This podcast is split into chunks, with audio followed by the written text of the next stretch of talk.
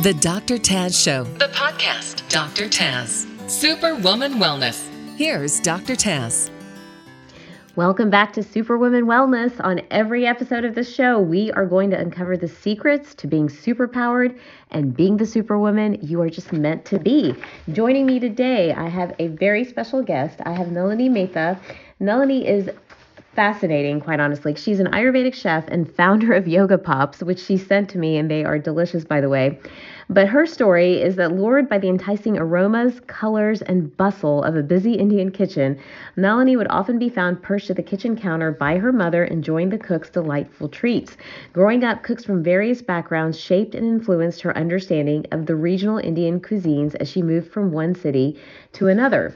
Her interest turned into a vocation and eventually, she found herself working as a caterer for private events and gourmet food stores in New York, as a cook in the kitchens of the Candle Cafe in Hampton Chutney, and as an instructor at the Natural Gourmet School, followed by the Whole Foods Culinary Center and the Institute for Culinary Education in the New York Open Center.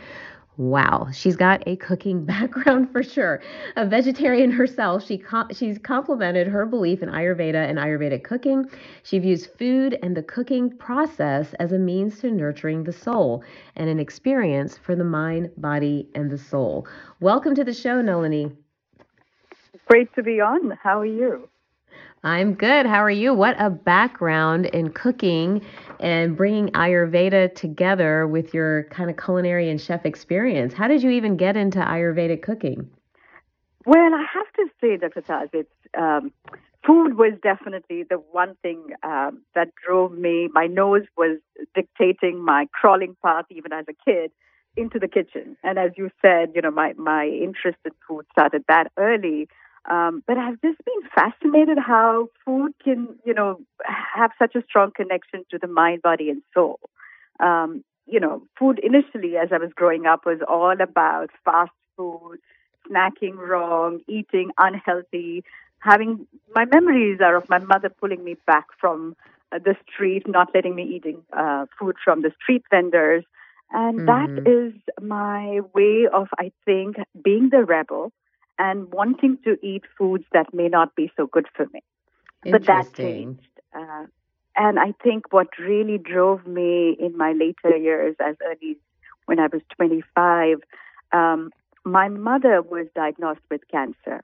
And uh, having seen her through her life follow a very um, regimented yoga routine, and uh, then to see her living more through Ayurveda was absolutely an inspiration.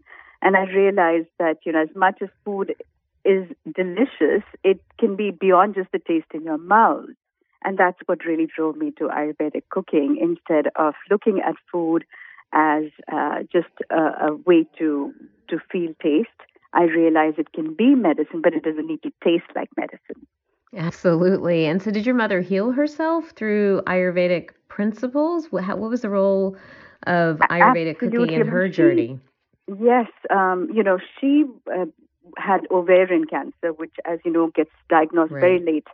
Um, but just seeing how she, for the first initial periods, looked at food differently, you know, at really uh, eat, eating Ayurvedically, but also a lifestyle of Ayurveda, um, is what really improved her health and uh, also to be able to emotionally see beyond just the quality of food, just how uh, when you have a, a disease which is is as we know still doesn't have a cure, but something as simple as as noticing how your breath is, what you're eating, just the awareness with which she lived her life, the quality of her life was unbelievable for me. You know, she walked the talk, and uh, uh, despite having a very late stage of cancer, she survived more than what the doctors predicted. She was she lived a really amazing life. She um, opened her art gallery after she was diagnosed, and uh,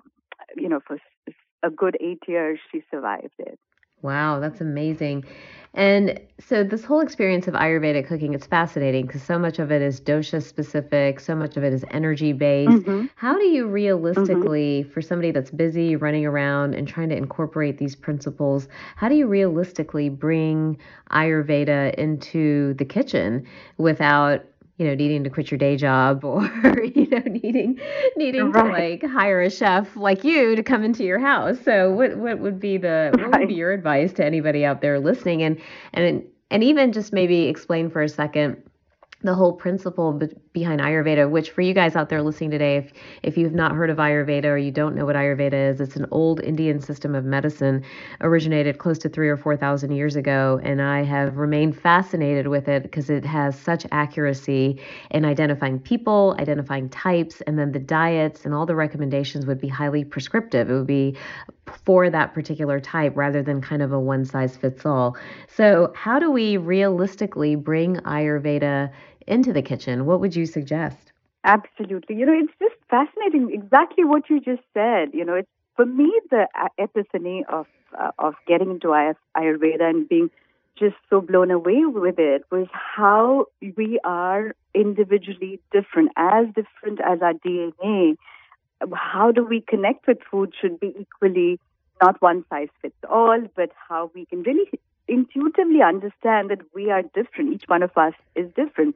Some of us are fiery, go-getters, leaders, and others are more grounded and structured and like a very uh, straightforward, clear-cut um, way of, of living. So if we really just observe ourselves, I've noticed, like I'm definitely air, air personality, and by which I mean, you know, I love creativity. I love right doing things that needn't be boxed in. I need different options uh, or ways of doing things, and that yes, really absolutely. was the epiphany.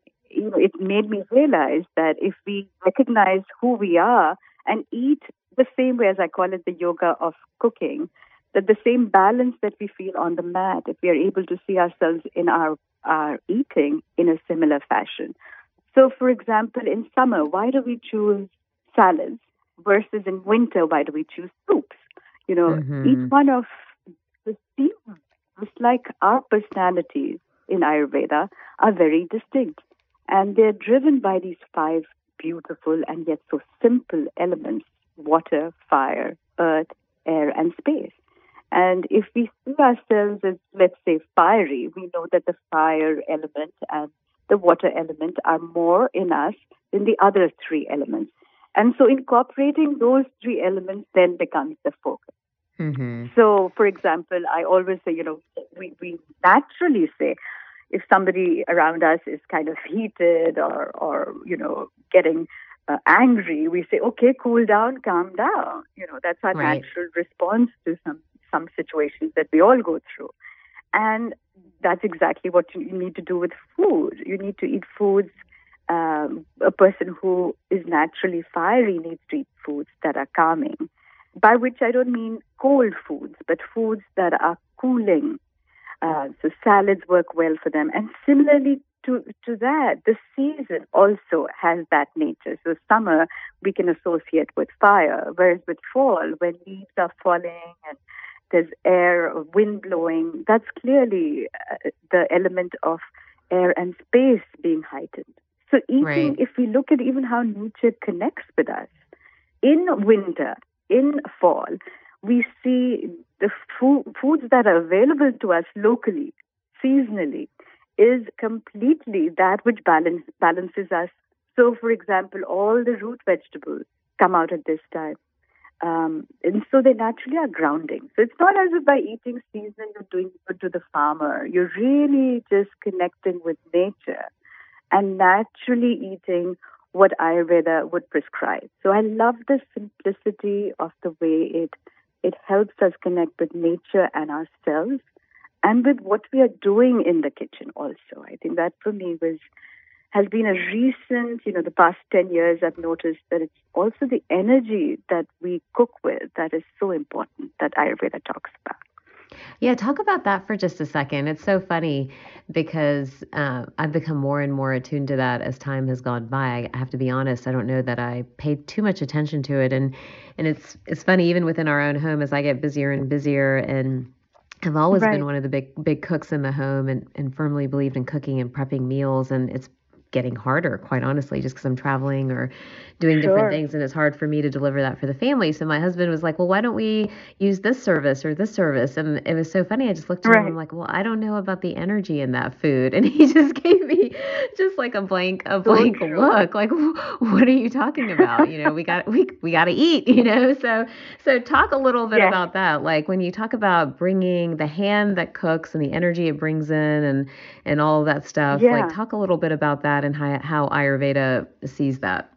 Sure. So, you know, during my cooking classes, I'd have people coming out in the evenings from work and, you know, they come with the energy they've had through the day and they'd be, you know, distracted, especially in the era of, of social media, busy taking pictures. And I'd, mm-hmm. I'd want them to just settle into the class and focus. Right. And so, for my own benefit, I realized that I have to get them to meditate for 10 minutes before I started my cooking classes. And that would change the way, just 10 minutes, and I would see a complete, it was like hypnosis. They would focus better, they would relish the food at the end of the cooking class much more, and they were just more with themselves, you know, they were enjoying the process. and wow. so after the meditation, I realized, you know, I, I would talk a little bit about how Ayurveda talks about the energy of food. Mm-hmm. But I would also say, you know, so don't cook when you're angry or when you're when you're tired. All it takes is ten minutes. Just just get on the mat or just take a few deep breaths. Just honor what you're doing before you get into the kitchen. So really connecting with yourself and what what you're doing, like creating a beautiful space even as you're cooking. That switched for me because I also would, you know, as a rhetoric say, well, if you're angry and you just don't absolutely don't cook when you're angry. So probably that's the day you want to go out and eat. Because anyway, you don't know how the chef is feeling. Oh and as I said that a few times, I realized, well, how does it not matter how the chef is feeling? You know, how can it, how are they feeling? And why do I, why have I stopped eating out as much as I used to? Because I didn't feel good about eating out. Even if the food was delicious, I didn't feel mm-hmm. so good after. And so I knew there was something missing. And, uh, you know, that's what brought me to a place where I realized, well, it really makes a difference because I would all just the way I would tell um, my students not to cook when they're angry. I would even tell my partner, you know, if she'd come flustered or she'd come into the kitchen, I'd say, "Can you just leave the kitchen? I'll have the food ready, and then you can join me." But I really was, without noticing, just inherently saying this, and then noticing how the food would taste different. I mean, even if our mothers would cook uh, a can of beans, but they mm-hmm. do it with love because they wanted to nurture us. We knew that there was there was love in there. Wow. And now, as I've worked in commercial kitchens, I've recognized this is one thing that's so missing in our culture today is the honor with which we cook, honor for ourselves, honor for what we are doing. You know, it's not a chore. It's actually a way of celebrating life, and we've taken that away from ourselves.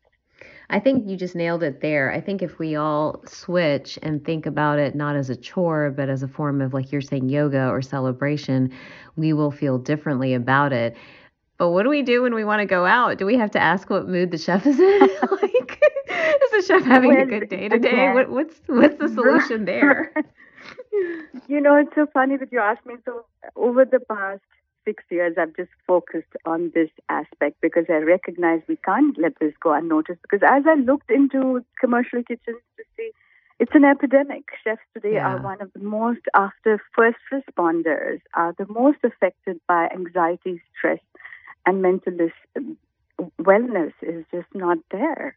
Um, huh. And it's so unfortunate because how can we care about organic and free range and all those important things, but we don't care about the, those who are bring, bringing those elements onto our plate.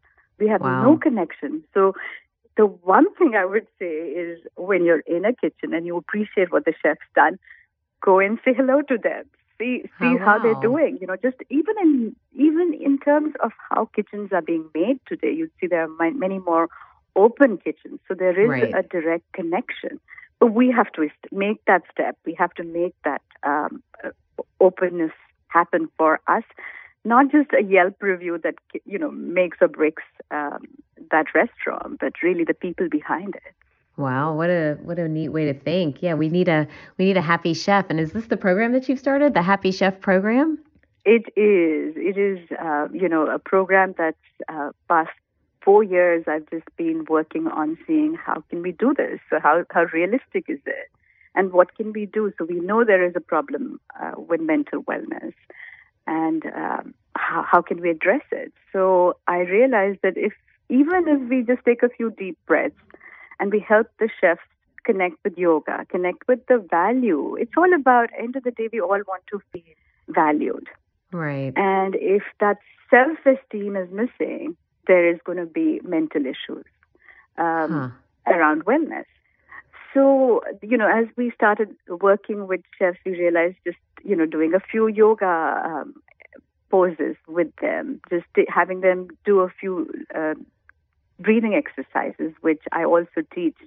Um, I, am a yoga instructor and a meditation teacher with the Art of Living Foundation. It's a nonprofit that's been wow. working with different communities um, just on how we can bring happiness in our lives.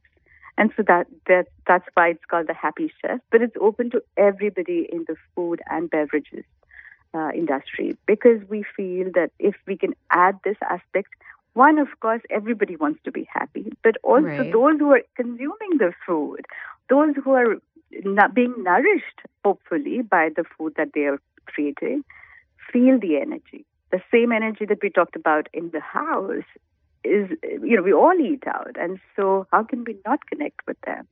Right. So important. My goodness. Well, I've learned so much already today. I hope everybody out there has been uh, learning along the way as well how Ayurveda connects to food, connects to food as medicine, has a personalized approach, how to shift our thinking from cooking is a chore it's one more thing on the list to hey this is this is an opportunity to create a divine experience for our families or for ourselves or to nourish ourselves. The energy of food and the energy of a chef so important for us to be thinking about all of these things especially you know just from my perspective i continue to see my field of medicine and a lot of the work that some of the great minds around me are doing really shift further and further into the world of energy and how ultimately it is energy more so than all the terminology that is making the difference. So this is fascinating to bring again, bring the old guys back, bring back Ayurveda, bring back these old energetic systems of medicine to really remind us of what's important. Before we go, I want to brag on you a little bit. You did uh, receive the James Beard Foundation grant for Women in Culinary Leadership. Tell our audience what that was all about and what that experience was like. Uh, yes, it was quite an. It was really an honor. It, you know, I, I never expected to get it because you know I couldn't cook with meat, uh, which is part of our culinary um, instructions. You have to be able to cook meat. So I never thought mm-hmm. I'd be able to get a grant from a program that had established certain culinary programs. Uh, however, uh, you know, my real belief was that if we are able to bring wellness in the chef's uh, work, it, it has to come from a place where the foundation supports what we are doing, that we recognize right. that wellness is part of what we need to do. So it's not just knife skills, but also life skills that we offer to our um, young students, our chefs, our you know, as, aspiring to be food professionals. Um, and I wrote this program saying more more in terms of you know let's get this out there let's let's get chefs to be educated in wellness and not just because all that they were seeing I mean Food Network has made food look fancy and right. cool to be a chef but then the reality on the ground is not. It's mundane. It's exhausting. It's um, you know long hours, very little pay, um, no health care, barely any. Uh, it's only mm-hmm. today. Now, this past few years, in fact, just this last year, we've seen so many changes, or at least um, acknowledgement that there is a problem around it. So I was so grateful when uh, I received this grant to work with. Uh, restaurants in Minneapolis. It's uh, it's a mentorship program where somebody who's been in the food world, women who have been in the food world, bring somebody on to to look at um, how they can enhance uh, the mentees' uh, work, but also uh, add the value of what James Beard, who himself was uh, fascinated by food, but also wanted to make a difference in the world of those who are cooking. Uh, so the program was primarily for me to see if I wanted to open a restaurant. And I still feel that I'm not ready after doing the program for a year, that there's so much required around education of wellness that I would rather focus on that aspect of it than start my own restaurant, which I could probably connect with more people um, personally and, and do in a local area because restaurants are so consuming. Right such right. long hours that I would only be able to co- connect with those many versus being able to connect with more chefs and bringing this uh, Happy Chef program to a la- larger uh, uh, industry, you know, where we can make a difference.